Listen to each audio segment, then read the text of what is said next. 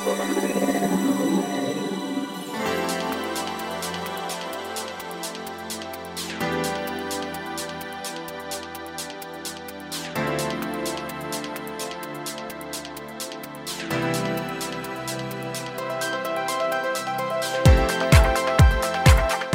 んにちはゆきです。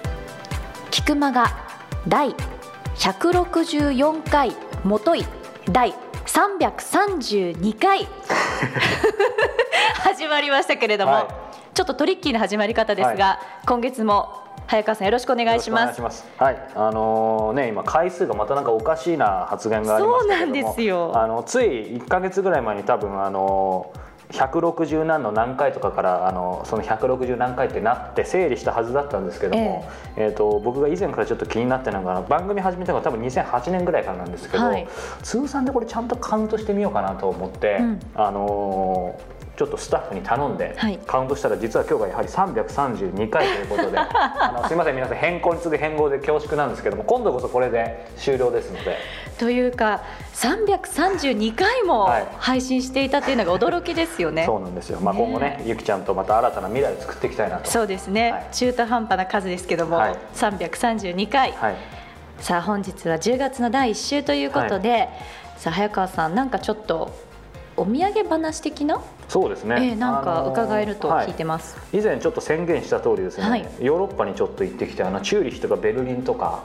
いろんなところに行ってきてですねそれでこう日に焼けてるんですけど、あ気づかなかはい。った、、スイスとしかもチューリヒってあんまり焼けなさそうですけどそうそうですね。はい、あのまあねそれでたまたまあのちょっとチューリヒに行ってきたんですけどたまたまっていうか仕事だけどね、うんうん。チューリヒというかスイスっていうと何をイメージする？スイス？自然が綺麗。行ったことある、ないんですよね。まあ、自然が綺麗って場所によるけどでもあるよねイメージ、うん。あとは？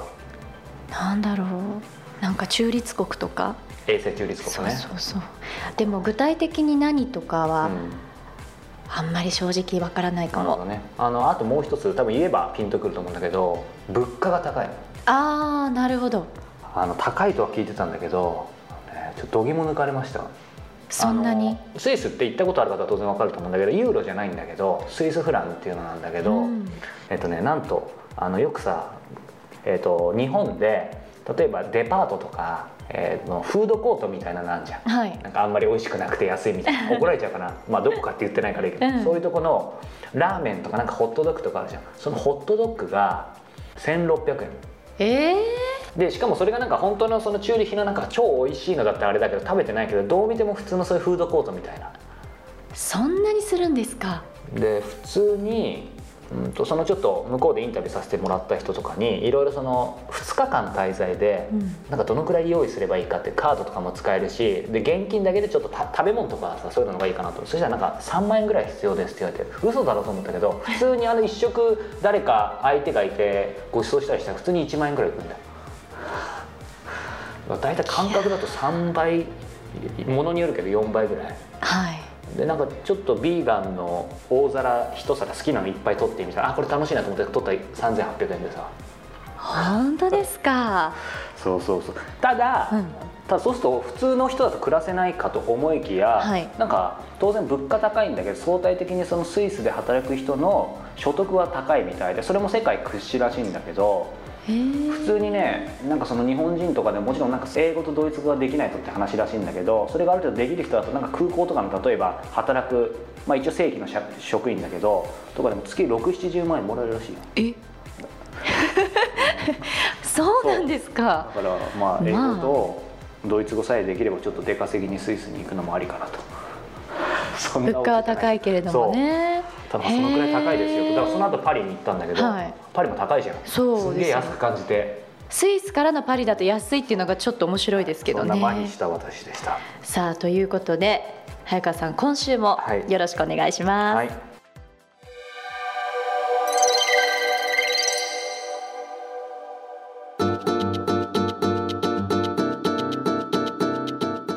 続いては今月の菊間がインタビューです早川さん今月はどなたをインタビューされたんですか、はい、えー今月はですねどなたという前にこれ試しにゆきちゃんをちょっと試してみたいんですけどこの方の名前なんて読むと思いますか？え？森さん？あのねこれね本当面白いんですよ、えー、とこれ先に言っちゃいますね。もう知ってる方は知ってると思うんですけど J リーグサンフレッチェ広島の監督で元日本代表の、えー、森保一さんなんですけども。そこで切るんだっていうね。これねでもねゆきちゃん何も恥じる必要はないんです。ごめんなさい。このね彼は自分の著書の中でも言ってるんだけど、はい。読めないの。俺は知ってるからええ。森保さんって読めるけど森に保険の方に、まあ、1っていう字なんだけど、森ポイチって呼ばれたり 森なんか森ポかは数とかいろいろ読まれるみたいで、えまあ、あの彼はそれを慣れっこらしいんですけど、まあ、そんな前置きは置いといて大変失礼しました。あのあんまり番組で言ったことないんだけど僕ねプロサッカー選手を目指すぐらいサッカーが好きで。ーはい。で、まあ、サッカーに関するインタビューもしたいなと思ってたんですけど、うん。まあ、あえて避けてたわけじゃないんだけどちょっと今回いろいろご縁があってあの今 J リーグで、まあ、ゆきちゃんあんまりサッカー詳しくないと思いますが今、あのサンフレッチェ広島って J リーグで2連覇して去年勝ったんですよね。その前も優勝してて、でかつこの森保さんは、まあ、すごい若い監督で監督になった初年度に優勝して、まあ、去年2連覇してるからそれ自体が J リーグですごい異例なことなの。つまり監督にいきなりなっていきなり優勝。あれ？ということは今まだシーズン中なのにインタビューしちゃったですそうなんです。だから本来ありえないじゃん。そうですよね。あんまりスポーツの取材やってないけど、はい。スポーツ業界ってその辺は当然厳しいし、うんうん。シーズン中にっていうのは異例の異例なんですよ、えだからまあねあのその辺はまあいろいろ向こうの声もあってなんだけどそうそういう中で出演してもらったっていう、まあ、それだけでもすごくありがたいんえです貴重じゃないですか。そうで森保さんねご存知の方も、まあ、結構いらっしゃると思うんだけど彼自体がもともとその J リーグの監督、まあ、今有名なんだけどそのサッカーの日本代表の選手としてもゆきちゃん知ってるかな？オフト監督って知ってる？ごめんなさい。まあね、柿谷君が好きなぐらいのね ちょっとミーハーな感じだけどあのもう今から20年ぐらい前に日本代表が初めて外国人監督オフト監督っていう人を招聘した時へにー。カズとかは分かるでしょ？ラモスとか。あの時代の同じ人なんだけどそ,、うんこで彼らが日本代表に選ばれた時に無名なのにいきなり選ばれて。でいわゆるカズとかラモスとかも森保さんの名前知らなくて 森森なんじゃないかなそういうエピソードもあるぐらいで、ええ。だからまあそんな彼がねそのそこから選手としてもすごい、えー有名になって監督としてもっていう、まあ、そういうそのストーリーというか人生だけでもすごいなんだろう、うん。ストーリーがある方なんだけど、まあ、そんな彼にシーズン中にいろいろ話を聞けましたので、はい。ぜひ楽しみにしてもらえればと思います。さあそれでは森保一さんのインタビュー第1回お聞きくださいこんにちは。プロインタビュアーの早川洋平です、えー今日は、えー元サッカー日本代表でえー現在 J リーグのサンフレッチェ広島監督の森保一さんに、えーお話を伺います、えー森保さんと呼ばせていただきますか？あえてよろしくお願いします。よろしくお願いします。今日はですね実はシーズン中にもかかわらず、はい。ちょっと無理を言ってあのお話を伺うんですが本当にありがとうございます。お忙しい中。こちらこそわざわざ遠いところから。はいお越しいただいてって言ったらダメなんですそう。よね。いやいいんですよ。大丈夫ですよ。あのそういう方が面白いんで、実は僕はお邪魔してます。はいあの今日実はいろいろお話聞きたいんですが、はい。時間も限られているので、はい。えーいきなり結構ちょっと確信に迫っちゃってもいいでしょうか、はい。あのーもう森保さんのことはもう自分がサッカー大好きだったんでもう本当ずっと20年ぐらいあの実はファンでいいさせていただいててで今回あの改めて森保さんが書かれたこの書籍今手元にあるんですけどこの「はじめ流」はいはい。すいません。読んでいただきましてあはい、りがとうございま。読ますせていただいて、まあ、実はここにもう一つ自伝の「ポイチ」もあるんですけど どちらもタイトルが素晴らしいなと思うんですけど、まあ、そもそもですけどまずこれ聞いてる方は皆さんもちろんご存知だと思いますけど森保監督といえばその、まあ、史上初で就任1年目で、えー監督になってから優勝されて、まあ、2連覇されてっていう、まあ、今年は。まあちょっと聞きづらいですが、まあ、3連覇もかかる、はい。聞きづらいっていうかねプレッシャーじゃないですけど、そういう今状況でお話伺うんですけどもすごい印象に本の中でも残ったのがこの「はじめる」の中でその非常に人を切り捨てるんじゃなくてみんなでそのなんだろう成長していくスタイルっていうのをすごい大事にされてるっていうのはここでことあることに書かれていてで僕がそのその言葉ってサッカーだけじゃなくて、えー、とあえてこういう言い方をしますけどなんか今のこう余裕がない世の中ではなんか逆のスタイルかなと思っていてつまり僕なんかも仕事をしてますけど余裕がないから誰かを育てていくとか、はい。みんなで成長させていくとか、はそこはまあ理想とはあるけどなかなか難しいなと思っていてで実際サッカーでもその外から見ててですけど多分監督とか指導者でもいろんな方がいて全員育てるとかっていうのが多分そういう考えじゃない方もひょっとしているのかなと外からお見受けしたんですけどでその本読んだ後にも僕もいろいろあの森保さんの、まあ、過去の記事だったり調べさせていただいた時に結構キーワードとしてその現役時代からみんなで頑張るとか、はい。みんなで作り上げる、はい。あと2004年の、えー、ともう10年前ですけどサッカーズのインタビューで確か引退直後のインタビューの中で指導者としての今後でやっぱりチーム組織で作り上げているんだという雰囲気を選手と指導者が共有できるチームを作りたいっていうふうにおっしゃっていてでまさにそのさ先ほどから申し上げたみんなでというか、はいそこをずっとキーワードで来てると思うんですけどその辺っていうのはそれだけいろんなと時にいろんなところで聞いても同じ言葉が出てくるっていうのはどこになんかそういう、うんまあ、きっかけというか端を発してそういうことがああるのかなっていうのは聞きたいんですけど。いやまずはその監督としサンフレッチェの監督として、まあ、あのみんなで、うん。えー我々のサッカー作り上げていこう組織的にやっていこうはい。っていうのは、まあ、僕がというよりも、うん。クラブのコンセプトとしてう、ん。あのーまあ、資金力が豊富なクラブではないですし、あのー今までも育成型クラブということで、いろんな発信をしてきてチーム作りをしてきた中であの人を育てていくっていうのとチームのコンセプトをもとに、うん。みんなではい。それこそ頑張っていこうっていう、あのチーム作りをしていこうということであの僕もあの広島で松田時代からサンフレッチェへと移り変わって、はい。えー来てもそのコンセプトの中で、うん。あのやってこさせてもらいましたし、そういうのを植え付けられてるので、まあ、今監督としての立場でも、まあ、組織で戦っていこうはい。いうことは、まあ、自然と出てくる言葉なのかなって、まあ、それはもう僕がというよりもクラブのスタイルっていうことだと思います、はい。はい。まあただでも僕個人的にも、まあ、自分が選手の時でもちろんサッカーもそうですけど何か複数の、えーっと人間ではい。やる時にうん。どうせやるんだったらまあそれぞれねいろんな思いは何かをやる時にはあるとは思いますけど、どうせやるんだったらみんな一緒になってうん。力を合わせてやっていこうよっていうふうにうん。なんかいつもやりたいなって、はい。自分自身もその選手時代であれば、まあ、レギュラーの時もあれば控えっていうかサブメンバーの時もあるメンバー外の時もあるはい。中で、でもチームのの一員としてうん。何か自分がメンバーに入れない時も役に立てるんじゃないのか。チームとしてチームの一員としての気持ちを忘れずにやっていこうっていうのは常に思いながら、うん。あのやってましたし、まあ、それを、まあ、逆に選手を見る立場になっても選手に発信していけたらなっていうふうには思ってます。あーはい。まあ、でもあのね、まあ、サッカー選手であるならばレギュラーで試合に出るのがもう一番ですし、まあ、その他の選手はちょっとやっぱ腐ったりとかやっぱストレスがあったりとか、なんで俺を使ってくれないんだはいっていう思いはもちろんあのあると思いますけど、まあ、僕があの選手の時思ったのは、もし試合に出れなくても、はい。例えば試合に出てる選手が、じゃあ怪我して自分にチャンスがあの巡ってきたらそれはチャンスだっ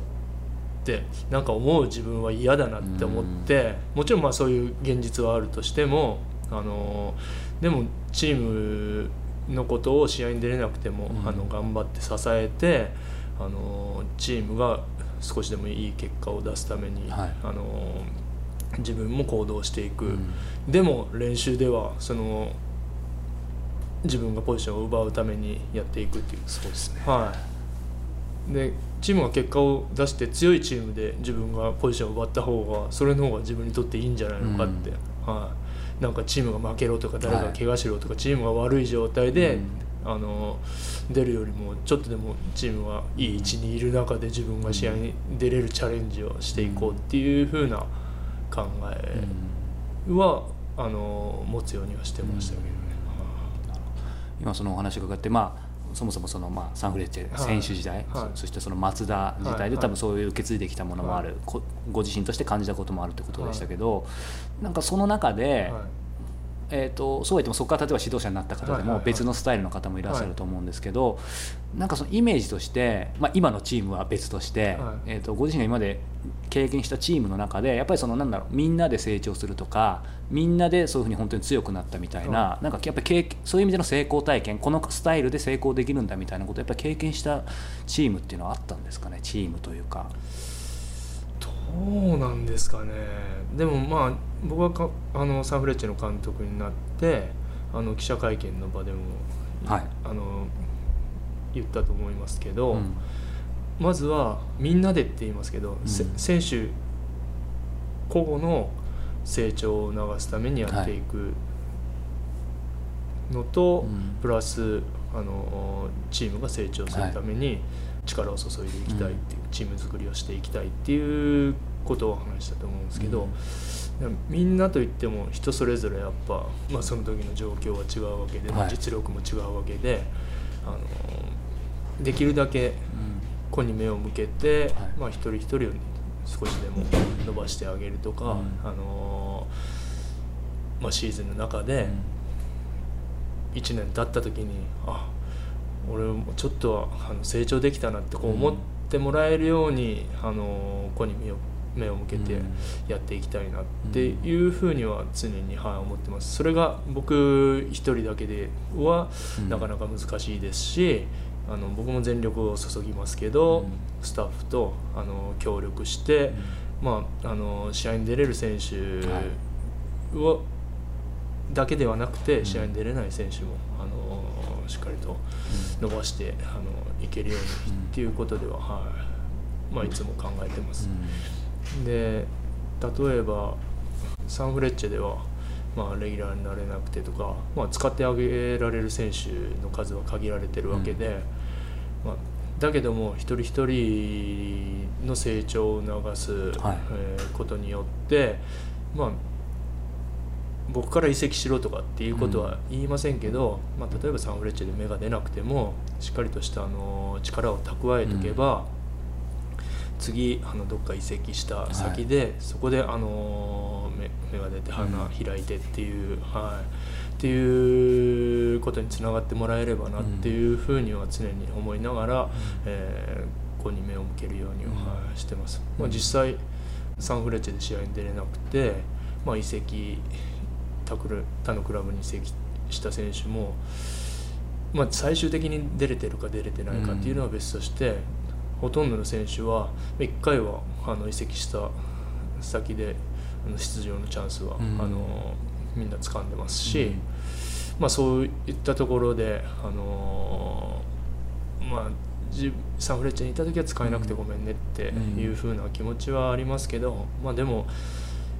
大切なのは、サンフレッチェの誰々じゃではなくて、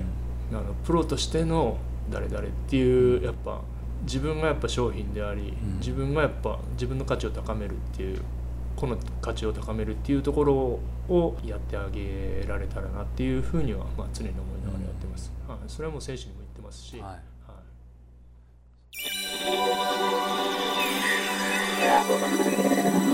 い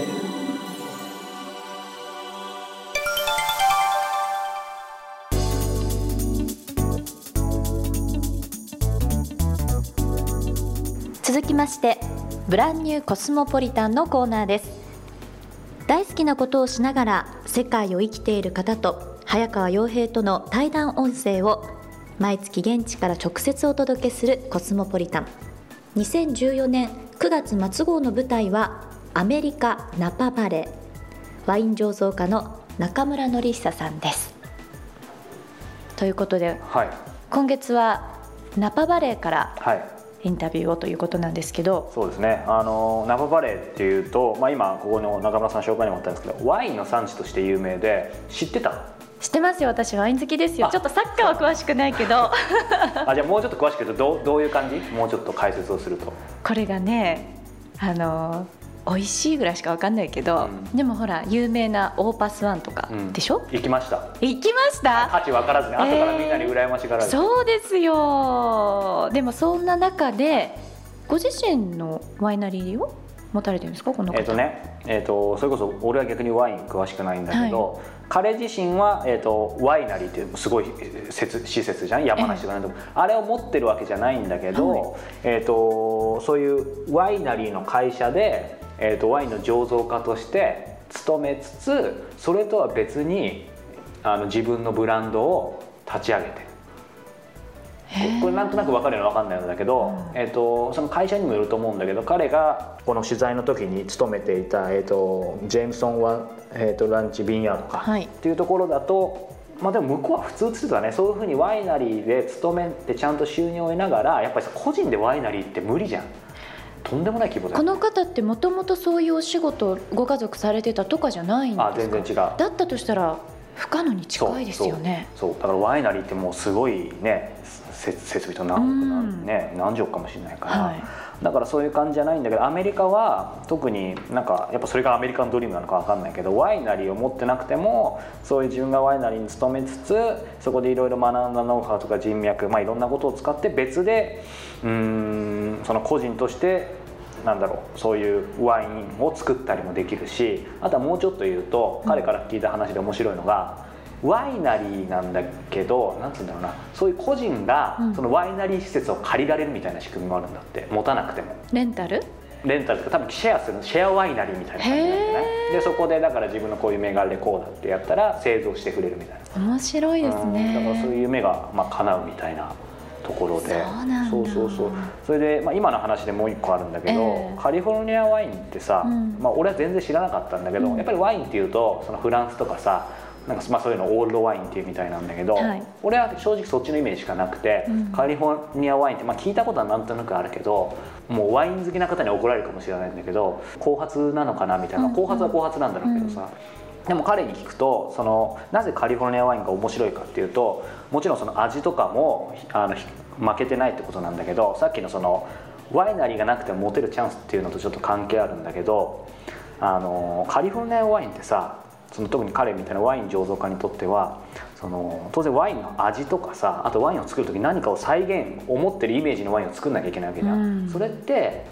そのオールドワインっていうか例えばフランスのワイナリーでやってその代々継いでる人だったらさその味をどう継承するかとかそういうの多分あるじゃん、はい、日本の味噌とか醤油もそうだし、うん、だけどカリフォルニアワインっていうのは彼が言ってたワインの専門の学校もあるみたいなんだけど、えー、要はね一言でワインを数値化するんだって。科学で。科学、うん、ちょっとよく分かんないんだけど例えばこの A って赤ワインがあったら、はい、それはこの数値でこうでこうだっていうのがもうねちゃんと科学になってるんだって。そうなんですそのための大学がある。だから、えーと、つまりゼロからでもその資金的なこともそうだけど、えー、そういう引き継いできたなんだろう過去の、えーと継承してきたこととかじゃなくてもきちんと学べば数字でワインを作れるっていう。ちょっとそれは意外でしたね。そうそう。だから、まあ、彼自身もねさっきもゆきちゃんからもちょっと質問があったけどもともともちろんあのワインを作りたいとかそういうものにすごく憧れとか興味あったんだけどあのホテルマンをやってたのねずっと。そう。それでアメリカでその関係で行って、うん、なんだけどやっぱりそのワインを作りたいっていうことでそういろいろ模索してワイやめ会社を辞めてワインの大学に行ってそこからいろいろ転々として今に上り詰めたっていうなんか今伺ってるだけでもすごく興味深い。そうそうそう、ね、なんか2倍興味深そうだよねワインだけに。そうなの。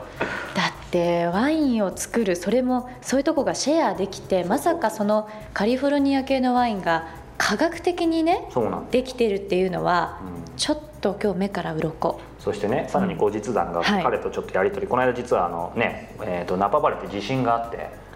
でまあ大丈夫だったのかなと思って連絡して、まあ、大丈夫だったみたいなだけどその時もちょっといろいろやり取りさせてもらったんですけど、あの彼はそのこの当時ね勤めていたワイナリーを今めでたくえー、と独立して本当に独立して一人でそのワイン醸造家としてやってなんかいろんな新しいワインを今できましたよ来年発売できますよみたいな感じで言ってたので。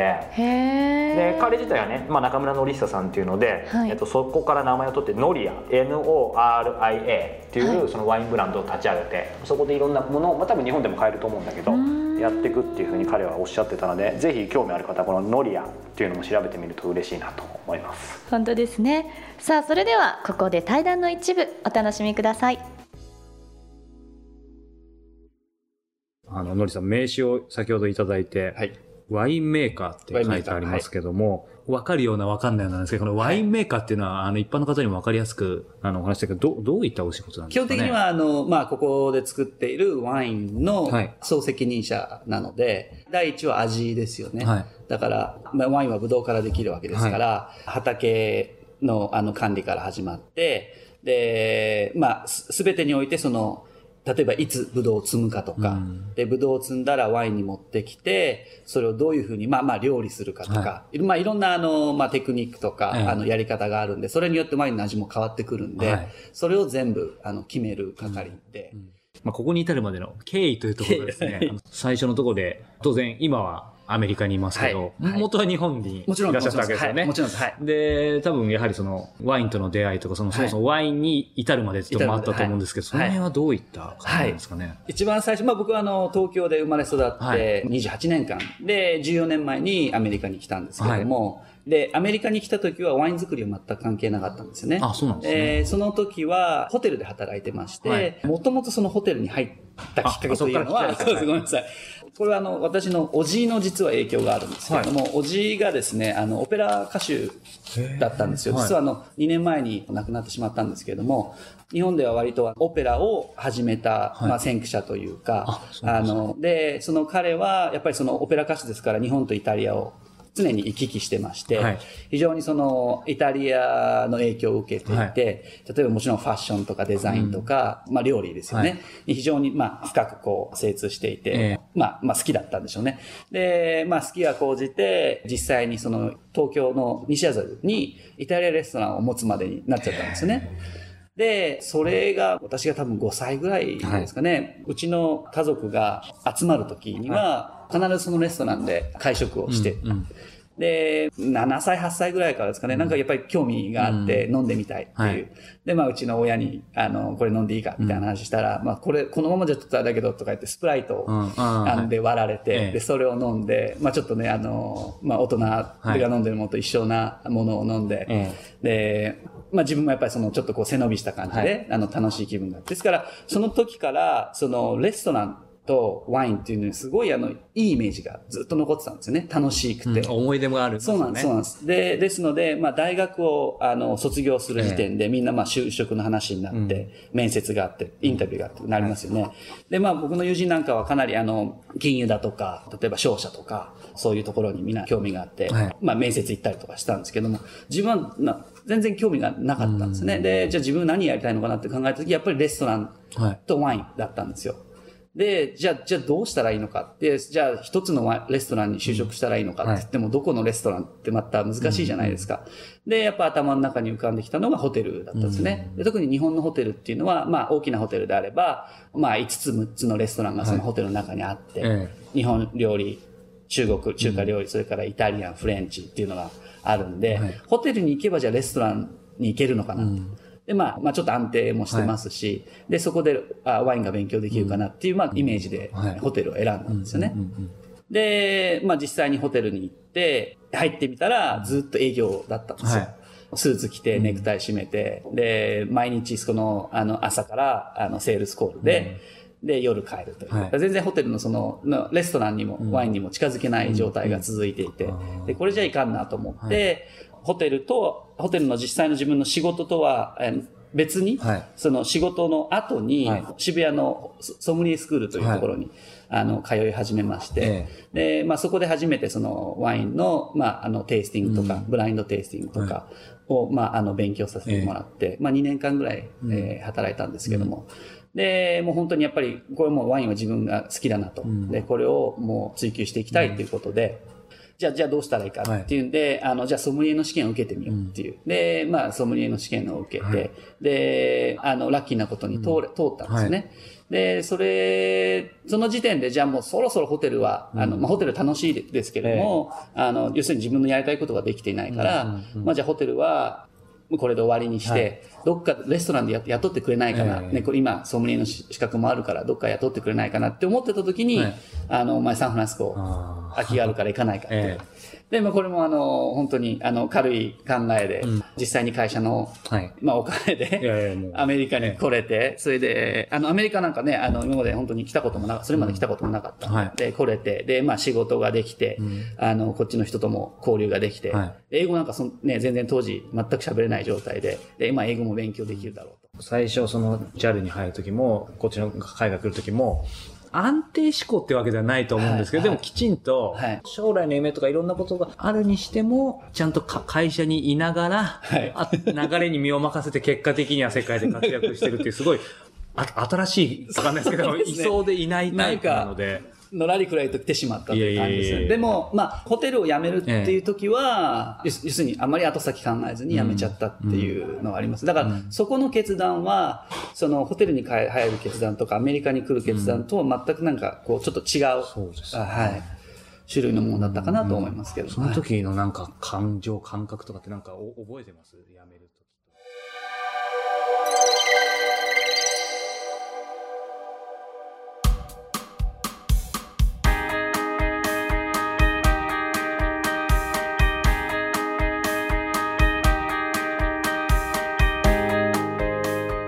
それでは今週もあっという間にエンディングのお時間です。はい。なんだかワイン今晩いただきたくなっちゃいましたね。それかよ。さあこの番組では皆様から質問などなどお待ちしております。キクマガのトップページ入っていただきまして質問フォームというバナーがありますのでそちらの方をクリックしていただきましてそこからどしどし早川さんへの質問そして早川さんからの質問に答えていただくそういったお答えもお待ちしております。そうですね。あの質問そういえばしてましたね。そう。あの以前、えー、と僕はワイヤレスヘッドホンがあのちょっとイヤホンがなくて困ってるというものが Bluetooth、えー有線、えーノイズキャンセリング、えーこの3つに引っかかった方は、えーこちらまでお電話くださいって違うから あのメールであのそのフォームであのごご回答いただければそね。んなイヤホンがなくて困ってます本当に切実そうですので、はい皆さんよろしければ助けて差し上げてください、はい。さあ早川さん